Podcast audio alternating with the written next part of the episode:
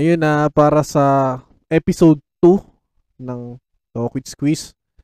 Ah, sy- syempre ito yung nakaisip na ako ng topic para sa ano eh. Para sa episode talaga to na. Ito na yung tatahakin ng podcast ko. Ito na yun. ito ito na yun. So, ang naging topic ko dito is childhood animes. Uh, well, lingid sa kaalaman nating lahat na lahat tayo child at heart. At uh, parte na ng buhay ng teenager at ng young adults tong anime which is sabi nga nila eh ah anime uh, cartoons uh, para mo ng bata ganun. Pero bilang lumaki uh, na nasaksihan yung kasagsagan ng ganyan ng animes isa siya sa masasabi ko na nag-enjoy at talagang nagbigay kulay sa pagkabata ko hanggang sa pagtanda. Alam ko may mga may mababanggit na mga uh, animes dito.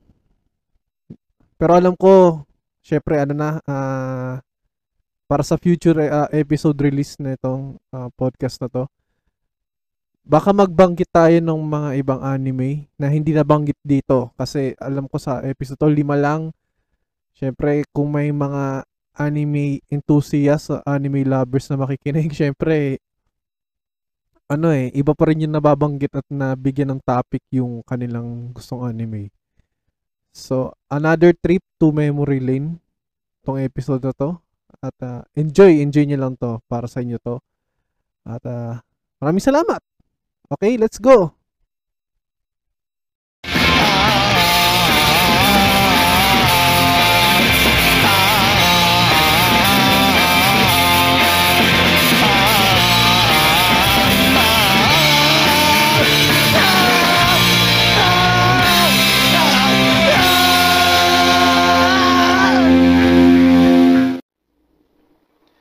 Ayun, so ngayon, yung araw, yung topic na to, yung sa mga animes na part ng buhay natin eh, yung mga teenagers ngayon or young adults na makinig, manood, makinig yung ayun, manood ng animes. Kasi parang yun yung isa sa mga factors na nakalakihan natin, uh, nagpahubog ng, at nagpa-enjoy ng childhood natin. Ngayon, uh, una kong share ko na lang, yung una kong napanood na anime is BTX. So, masyadong pang nun para sa ganong palabas na sabihan napanood ko kasi siya sa TV. Sa ABS na siya unang napalabas eh. Yun yung naabutan ko. Na hindi ko siya maintindihan noon. So, ang kasunod nun, that time, Blue Blink. BTX, BTX Neo yun eh. Neo, tapos uh, Blue Blink. Kasi yun yung unang palabas na nagustuhan ko dahil uh, eh, sa pagkakaalala ko, yun nga, eh, ginong tambag, ginong tomba. Yun. Parang that time na napanood ko sa pagkakatanda ko, yun na, yun na pala yung last episode ng Blue Blink. Kasi pagkatapos nun, ah, parang ya Yaiba na ata yung puma pumalit or Tenchi Muyo. So, hindi pa ako ganun kahilig nun sa Japanese anime. Kasi, personally, parang more on morning kid ako. Na yung mga um, Romeo Blue Skies, yung munting pangarap ni Romeo, Tom Sawyer. Yun yung mga palabas pa noon, CD. Little Lord, Little Lord Fauntleroy. So, parang nitong mga late 90s na anime na talaga, may na, medyo nasubaybayan ko na is yung Samurai X. Tapos, uh, Dragon Ball, kalaban sa 7 noon, sobrang, ewan ko, parang pag nanood ka talaga ng Dragon Ball, sobrang landslide yung usapan nun. Pagkakatanda ako, bata ako pag pinag-usapan Dragon Ball sa klase nun, parang in ka kasi nakakasabay ka sa ano eh, kwentuhan na sa pagka ano ko ah, pagkaka tuklas ko Parang RPN 9 pa yata yun. English, English language pa yata. Tapos IBC. Pero parang na, na, na ano ko na siya, nasubaybayan ko na siya sa GMA na. Tapos, Ghost Fighter. Kasi sunod-sunod yun nun eh, sa, sa GMA eh. May mga ano, pag may love story na anime, hindi ko talaga napapanood yung mga Fushigi. Yun nga, most likely Ghost Fighter, Dragon Ball. Tapos, dahil hindi naman kami masyadong sa akin noon, bata ako, hindi naman ako talagang maka GMA 7 nun. Oh, sorry ah, sorry. Sa ano sa mga loyal fans ng GMA. Kasi noon uso talaga yung ano, yung network wars eh. So parang uh, malaking malaking porsyento ng panonood mo ng TV sa stasyon lang. So noon hindi pa uso yun. Oh, lipat mo sa ganito, lipat mo sa ganyan. Hindi pa uso yun.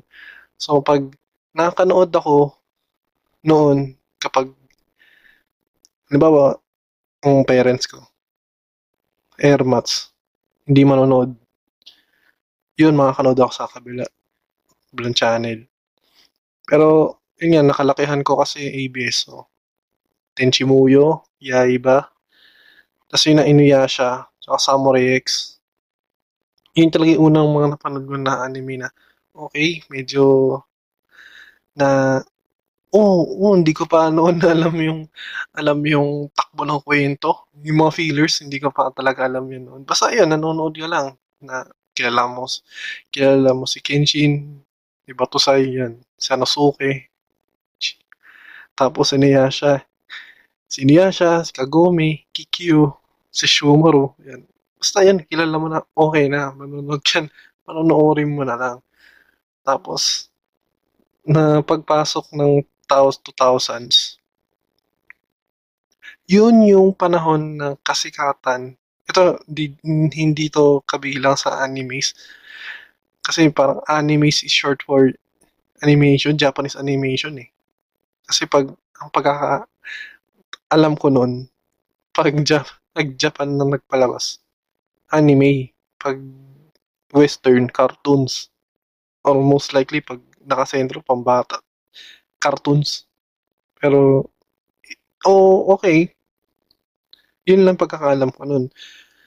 Noon, 2000s, biglang pasok ng ano, Gundam Wing. Tapos, Pokemon na English language, English dub. Tapos, yun nga, Dragon Ball na. na sobra, sobra, sobra, sobrang daming nanonood nun na yun yung early na parang nagpamulat sa akin na, oh, ang sarap pala makinig manood ng mga ganito. Na, in-enjoy ko. In-enjoy ko siya. Kasi, noon, hindi talaga ako halos makasingit noon. Basta nakakanood lang talaga ako kapag, yun nga, sila, mga pami- pamilya ko, hindi naman nanonood ng walang balak manood ng TV nun. Ako muna. Tapos, yun nga, pagpasok ng 2000s, yun nga, Gundam Wing, sila Hero, sila Trowa. Ayan. Kaya yun din, medyo nagka-interest sa pangongolekta pag panonood no, ng Gundams or Gunpla. Tapos Pokemon na sumabay na yung laro eh noon nagkamulat ako red red blue yellow na kasabay ng pinapalabas ng 7 noon na, na animated series. So sabay siya sa kwento ng ng Pokemon sa Game Boy Color. Yeah. Parang enjoy enjoy din. Yung art lang. Mm, yun nga yung storyline. Parang sabay. Ah uh, tapos, pagpasok ng 2002, 2001 muna, biglang nag-boom yung Crayon Shinchan. Tsaka yung Cyborg Kuro-chan sa IBC 13.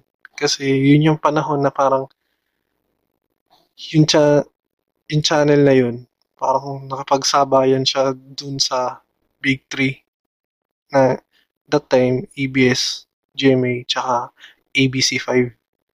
May RPN pa, RPN 9. Noon kasi sa RPN 9, parang sa pagkakaalala ko, mga pinapalabas dun yung Jiban. Yung parang, yung mga, sen, mga tao dun, mga cyborg police na parang Japanese counterpart ni ni Robocop, ni Jiban.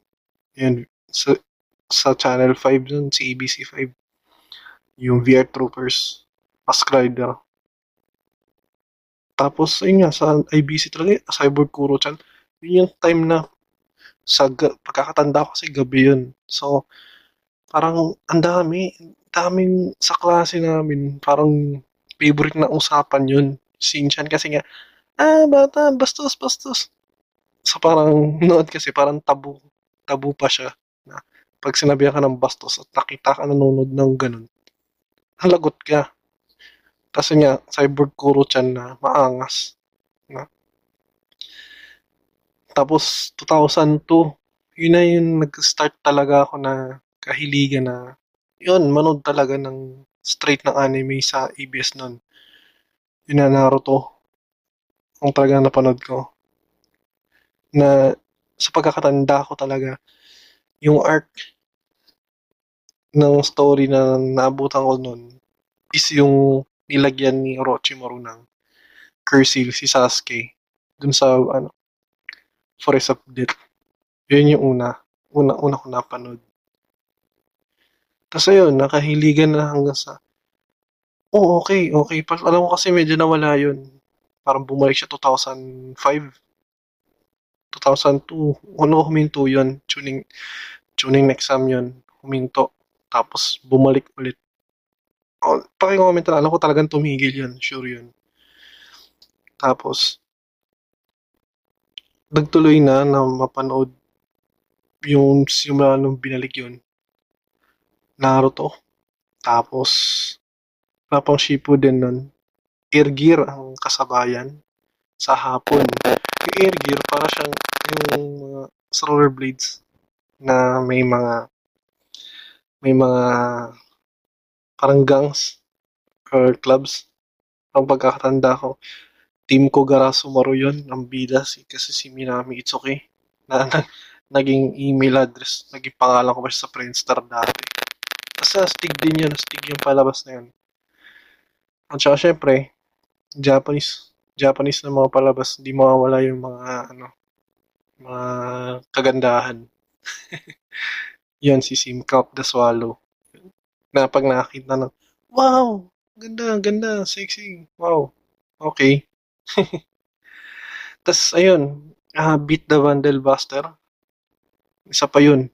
Hindi nagtagal yung palabas na yun. Sad to say, parang noon kasi parang excited na excited akong panoorin yun eh.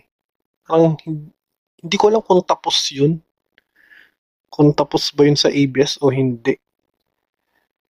Tapos ano, uh, nagkaroon pagkatapos ng Beat the Bundle Buster 2009 Katekyo Hitman Reborn yun yun isa pa yun hindi talaga siya tapos sa ABS hanggang sa Milfier family lang kasi umaga siya eh umaga siya pinalabas umaga eh parang noon time pumapasok ako so hindi ko siya napapanood tsaka parang college, college days hindi ko siya matutukan ng siguro nung atten- yung attention ko nun na nahinto muna ako sa anime nun.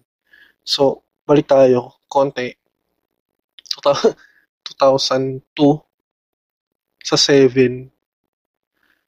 Te, ah, sorry ah, kasi ABS muna yung pinagsasabi ko nun ngayon, kanina. Dahil, yun nga, mas madalas malaking porsyento ng panonood ko nasa channel to talaga nun. Ngayon, nung nagkaroon naman nung 2000-2003, yun nga, kasagsagan ng Network Wars, Hell Teacher Nube. tanda ko mga 2000, hindi ko alam 2000, nata 2001. Healthy Chernobyl. Kasi pinalabas siya. Flimo Preka. Tsaka nung 2002 Hunter X. Na hindi ko, ako, aminin ko naman, hindi ko masyado napanood yung Hunter X noon. Kasi noon, ang kasabayan niya yata that time sa ABS, parang boom na drama eh. Na parang that time hindi ako alam makanood ng sa kabilang channel kasi isa ng TV namin eh.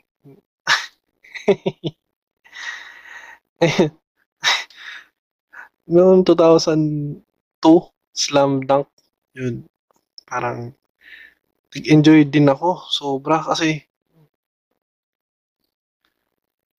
parang, paano ko ba i-explain to?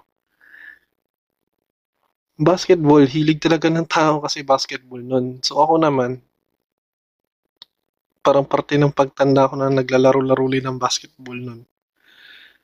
So pag nung pinalabas yung Slam Dunk, parang enjoy, enjoy din. Na disregard yung mga love story kasi bata pa ako nun. Hindi talaga ako tutok sa mga love story nun. Enjoy din. Tapos nung nagkaroon ng counterpart sa ABS nun, that time Dear Boys, umaga, Sabado ng umaga yun. Na parang hindi ko alam kung ba't hindi siya ganun pumatok sa akin. Baka dahil sobrang aga niya pinalabas.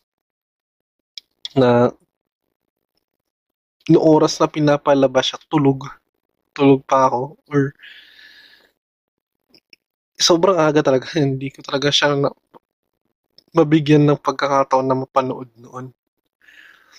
Kasi nga lately na yung Kuroko. Mga 2010 na yan. 2011 na pinalabas.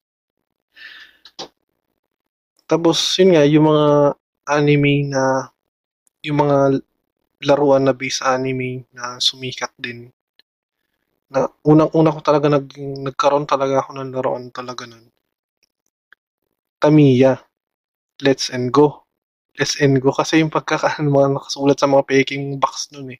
Pero alam ko Let's Go yun na nauso yung Tamiya at si Oldie. Yung Oldie na brand. Na si Jet and Joey yung bida. Yun nga, yung mag, Magnum. tas yung Sonic. Parang, nagkaroon ako noon 2000, 2000s, parang, tanda ko kasi, 6th birthday ko. Nakatanggap ako noon na hindi ko na alam kung kanino, sino nagbigay sa akin na mga ninong-ninang or tito-tita. Basta binigyan ako nun. So, sobrang tuwa ako kasi sobrang sobrang sabi natin, parang uso, pag nagkaroon ka ng laruan na sabay sa uso or sabay sa anime, iba ka eh. Parang sikat ka eh. Magi, ano ka, pag-uusapan ka. So, yung una ko naging laruan na nadala, nauuso pa ng mga elementary, mga dinadala na laruan. Parang pangyabang. yun. Una kong, ano, una kong Tamiya talaga, fan, Phantom Blade na pinabuko kasi sa bahay namin wala namang marunong mahilig magbubuo niyan noon. pinabuko sa kapitbahay namin, parang kuya-kuya ko. Yun, nabuo yun. Ah, uh, nagtagal siya sa akin. Parang college na ata ako, totally masira hindi na na-restore eh. Tapos, after nung Let's Go, ang Yu-Gi-Oh! Yu-Gi-Oh! muna. Na hanggang personally hanggang 2015 na nagkaroon ng yung art ng may mga synchro synchro cards. Kasi dati ano lang eh ordinary yung cards lang dati sa Yu-Gi-Oh! Tapos sabay nung nagkaroon ng GX na noon iba pa yung rules. So habang tumatagal nag-iba yung rules. Ano yung sa, sa GX natin nag-iba-iba na yung forbidden rules eh tapos ngayon, Zexal 5Ds. Ayun. Parang, ngayon, hindi na siguro makasabay dun sa rules ng Yu-Gi-Oh! ngayon. Kasi, as in, iba na ang gulo. Dati, parang, magkaroon ka lang ng combo or chain na tatlong chain links.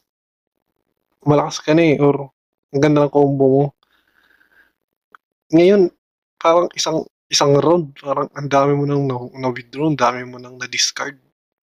Parang hindi, parang hindi ko na maintindihan yung laro ngayon. Pero, yun nga, enjoy, enjoy, enjoy talaga yung laro na yun.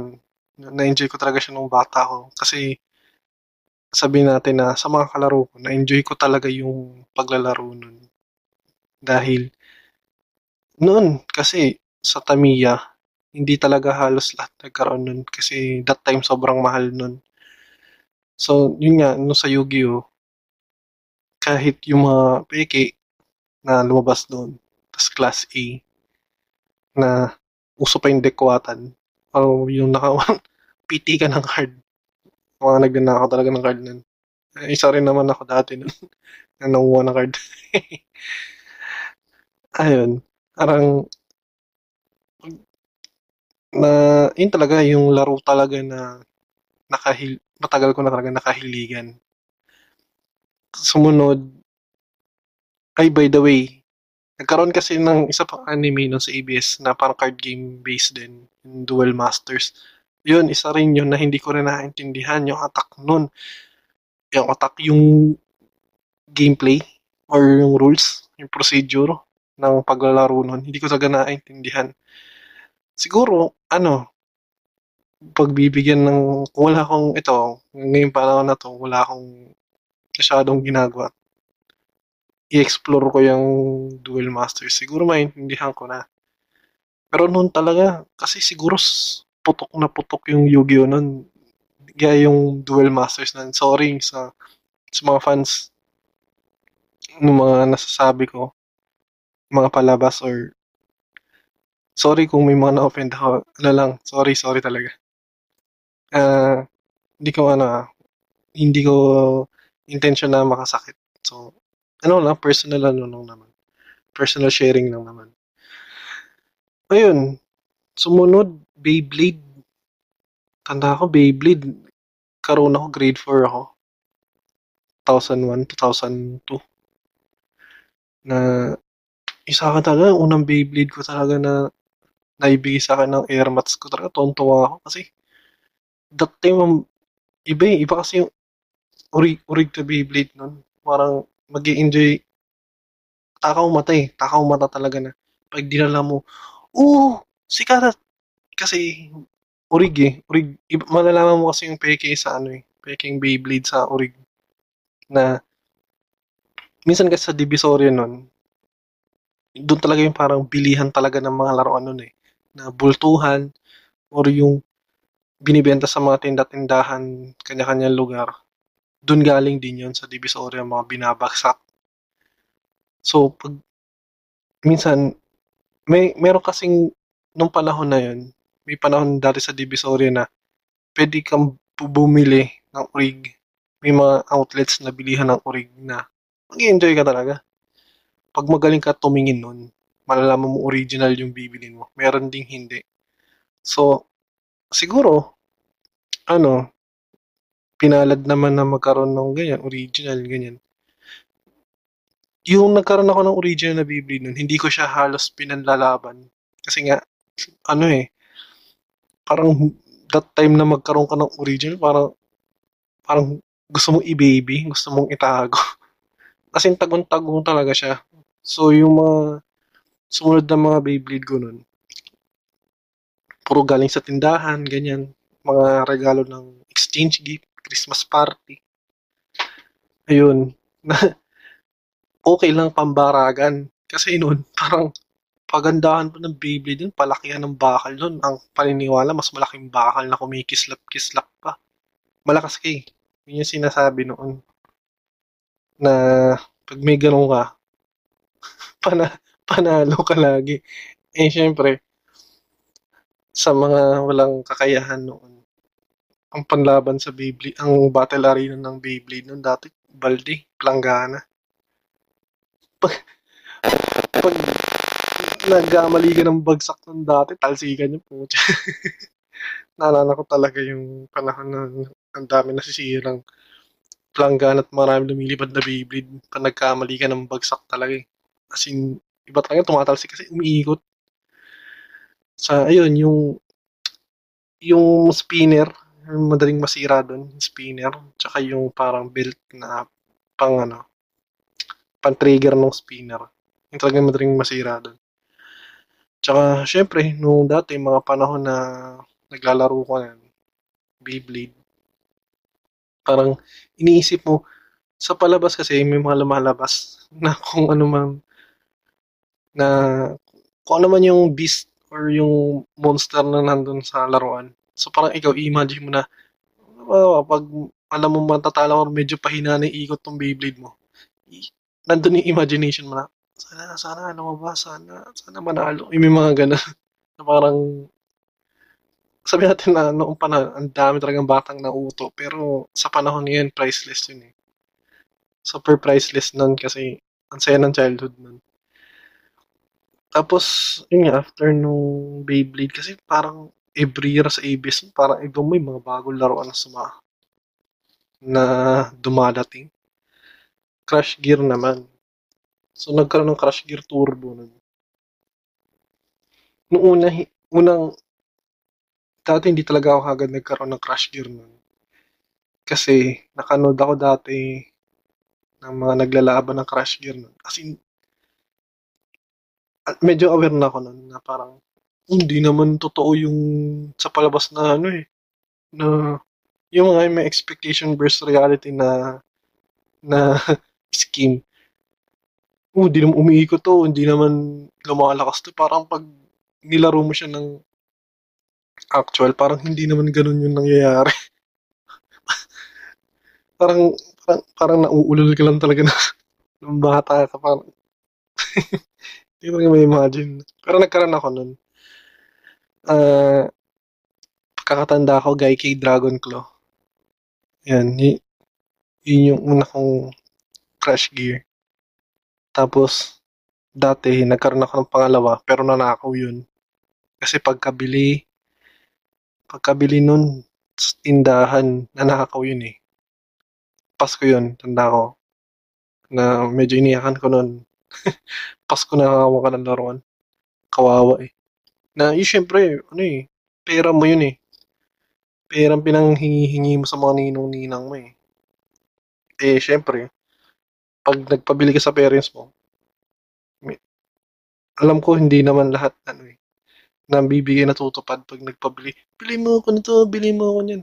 Hindi naman lahat nabibigay eh. Kasi sabi natin na ako, galing ako sa pamilya na parang pag may mga ganyan, luho, hindi, mga bagay na hindi kailangan. So parang, pag nagkaroon ako ng mga ganyan, na in-enjoy ko na, cherish ko na. So yun nga, Pasko, nanakaw. So parang ang sakit, ang sakit lang na syempre hindi ka talaga makalayo-layo nun eh. Talaga kasi pag bata ka, hindi ka pwedeng lumayo dahil baka yun nga, uso yung mga daming ano nun eh, daming modus operandi na nagkakawala ng bata. So yun, parang ay nako, yung crash gear talaga. Naalala ko na naman. Ayun, after nun, 2008, 2008, Super Yoyo, 2006 yata yun. Hindi ako nagkaroon nun. Pero, mm, hindi ko rin siya gaano napanood kasi parang umaga yata siya. Yun, naalala ko. Sa ano pala, that time, siguro, siguro dahil collection ko na rin yun. Gundam Seed Destiny, tsaka Gundam Seed. Yun, Seed tsaka Destiny. Yun, naging, nakakanood ako nun, dati. Mga 2007 siya, hanggang 8. So, na-enjoy ko siya. Na-enjoy ko naman yung, yung art, yung story. Pero yun kasi yung panahon ng kalakasan ng Naruto. So, parang yung, yung kasabikan ko na manood ng ibang anime na hindi hindi nag hindi pupunta doon sa ano eh sa point na kung gaano ka excited manood ng Naruto. Iba yun, iba eh, iba talaga eh. Kasi parang kung tatanong tanungan sa Naruto talaga, marami na ako masasagot eh. Hindi. Kasi yun talaga yung pinaka, sabi natin, pinaka paborito, isa sa mga paboritong anime talaga. Na Ken Shippuden. Pero tong Boruto, hindi ko masyado nasundan eh. Parang hininto ko muna. Ayun. Tapos, sa anime ng 2010, yun, huli ko na napanood ano na sa Netflix na eh, yung Food Wars. Yun lang, hindi, hu- huli ko na napanood Food Wars. Y- Yun pala, Yakitate. Yakitate, yun, mga note, to note a few. Yakitate Japan, Cooking Master Boy.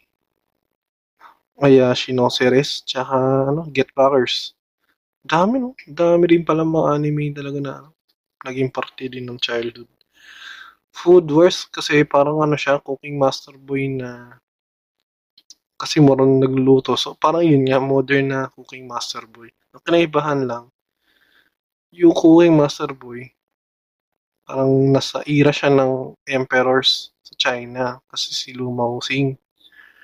Itong sa Food Wars naman, si Yukihira Soma, parang gusto niya maging magaling na chef na parang siya yung magti ma, magtutuloy ng tindahan nila ng airpods niya. Yun, maganda, maganda din. Maganda yung palabas na yun. So, medyo ano lang, kung medyo mahilig sa mga ecchi, o sabi natin na medyo kagandahan, enjoy kayo. And then, Ikitausen, Tenjo Tenge, ayun, mga ganyan palabas. Pero yung sabi natin na medyo weeb, weeb na ako dahil kakanood ng mga anime. Hindi, hindi ganun. Ayun, ano lang, hindi naman ako yung sobrang avid fan ng manood ng mga anime. Konti lang.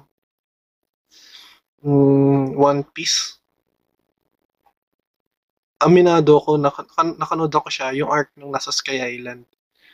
Yun, yun lang yung napanood ko. Kasi, yung scenario nun, parang nakanood ako sa kanya. High school pa ako nun eh.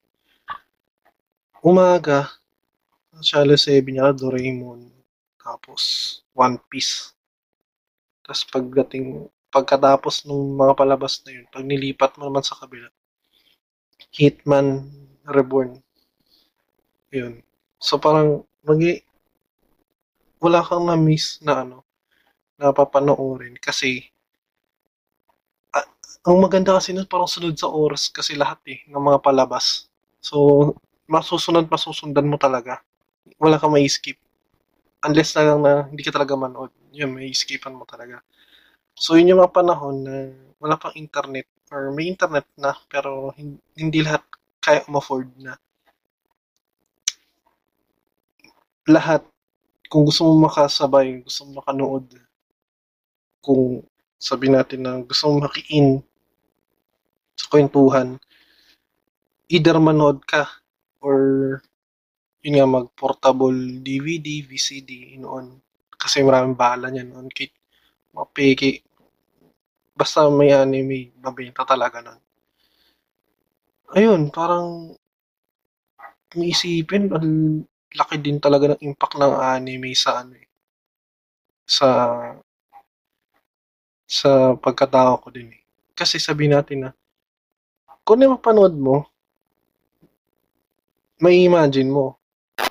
So minsan, na-incorporate mo siya pag imagine mo na parang ewan ko, parang maganda maganda kasi na ano na minsan kakanood mo ng anime sabihin, ano, papata naman yan. Lahat na lang ang kabado yan, ganun.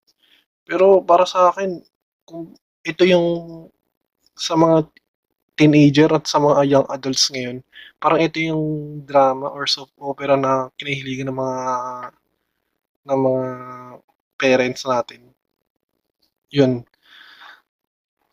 So parang dito ko nakita yung kagandahan or yung isa sa mga ma- malaking porsyento na ikinaunlad ng pagkabata ko. Hanggang sa naidala ko siya hanggang pagtanda. Kasi, sabi natin na ano, nanonood ka ng anime. Tapos pag talagang enjoy na enjoy ka na, pati mga OST, ano mo na, masasabay mo na, kakantayin mo na. Tapos, babalikan mo na lang siya ngayon. Pag minsan maka, makarinig ka lang, malalaman mo, ay, ito sa ano to, sa ganito yan, sa ganito. So parang, makakasabay ka talaga. Kahit pag, ngayon pagtanda mo, makarinig ka ng mga OST ng mga pinapakinggan mo or pinapanood mo anime nun. Para magiging throwback na siya sa'yo. Na maaring magbigay ng ano ng ngiti sa iyo kasi 'di ba parang bumalik ka sa pagkabata mo. Yung childhood mo na sobrang precious sa iyo noon tsaka ano eh parang walang batang ano eh. Sorry sorry ah. Parang ang ano lang eh ang parang wala masyadong bagets na siguro bully meron hindi na mawala yun eh. Pero, bawal talaga yan. Pero, yung mga ba- bagets or mga teenager na ano, na nasa maling nasa maling ano uh, landas na yosi or mga bisyo, ma- maagang bisyo, ganyan. Parang wala eh. Or sabi natin, malaking porsyento. Hindi naman natin masabi yung lipunan natin eh. So parang, ayun, pag na-expose ka sa mga ganun, parang yun na yung addiction mo. Anood ng anime. So parang masabi ko na ano, na sobrang in-enjoy ko talaga yung panonood ng anime nun. At sobrang, sobrang, yung reminis ko talagang pag nanonood niyan. Sobrang masaya lang magan, magan sa ano, damdamin. Siguro ngayon, kung manonood ako ng anime, kasi ngayon, sa Facebook ngayon, naglabasan na yung mga ano eh, mga clips, clips ng mga animes. Ngayon kasi Boruto ng Boruto Next Generations. Siguro pwede, pwedeng mabigyan ng pagkakataon. Kasi ngayon, may, eh, may arc kasi, may arc story sa Boruto na si Sasuke at si Boruto Uzumaki, bumalik sila ng yung era ng old Kono ha. Kasi yung sa quest ng gustong kunin ni Momoshiki yung chakra ng QB sa bata at mahinang Naruto. Kasi yung, ngayon kasi sa Boruto, sa mga hindi ganun nakaka, nakakanood, Hokage na siya. So, sobrang lakas na ni Naruto. So, yun, parang na-enjoy ko kasi siya, yung arc na yun, dahil bumalik na sa panahon na luma, lumang Naruto na pinapanood ko noon. So, parang nagkaroon ako ng idea na panoorin ulit. Uh, magkaroon ng interest na panoorin. So, yun. So, yun. Dun muna nagtatapos yung ating podcast, Talk with Squeeze, na alam ko, hindi pa ganun, hindi pa ganun talaga, sorry, hindi talaga ganun na convincing. Pero ayun, kung may mga gusto kayong comments or kung may comment kayo, violent reaction, okay lang. Thanks.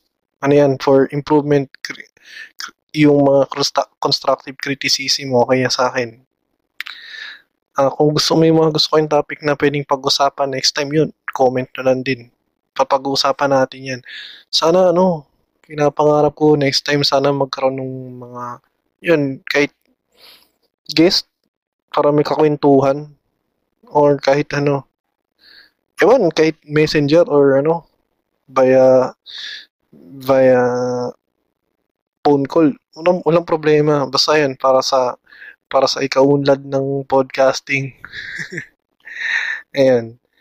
Thank you thank you uh, like mo lang to, yung podcast na to kung nagustuhan mo or kung medyo kung trip mo lang, thank you. Like yan. Na ano ko yan. Nabavalue ko yan. Share nyo na rin kung gusto nyo. Thank you. Thank you. Malaking thank you talaga dun. Tapos subscribe na din kayo. Para, syempre, updated sa mga ano, uploads na parating. Yun, ring the bell.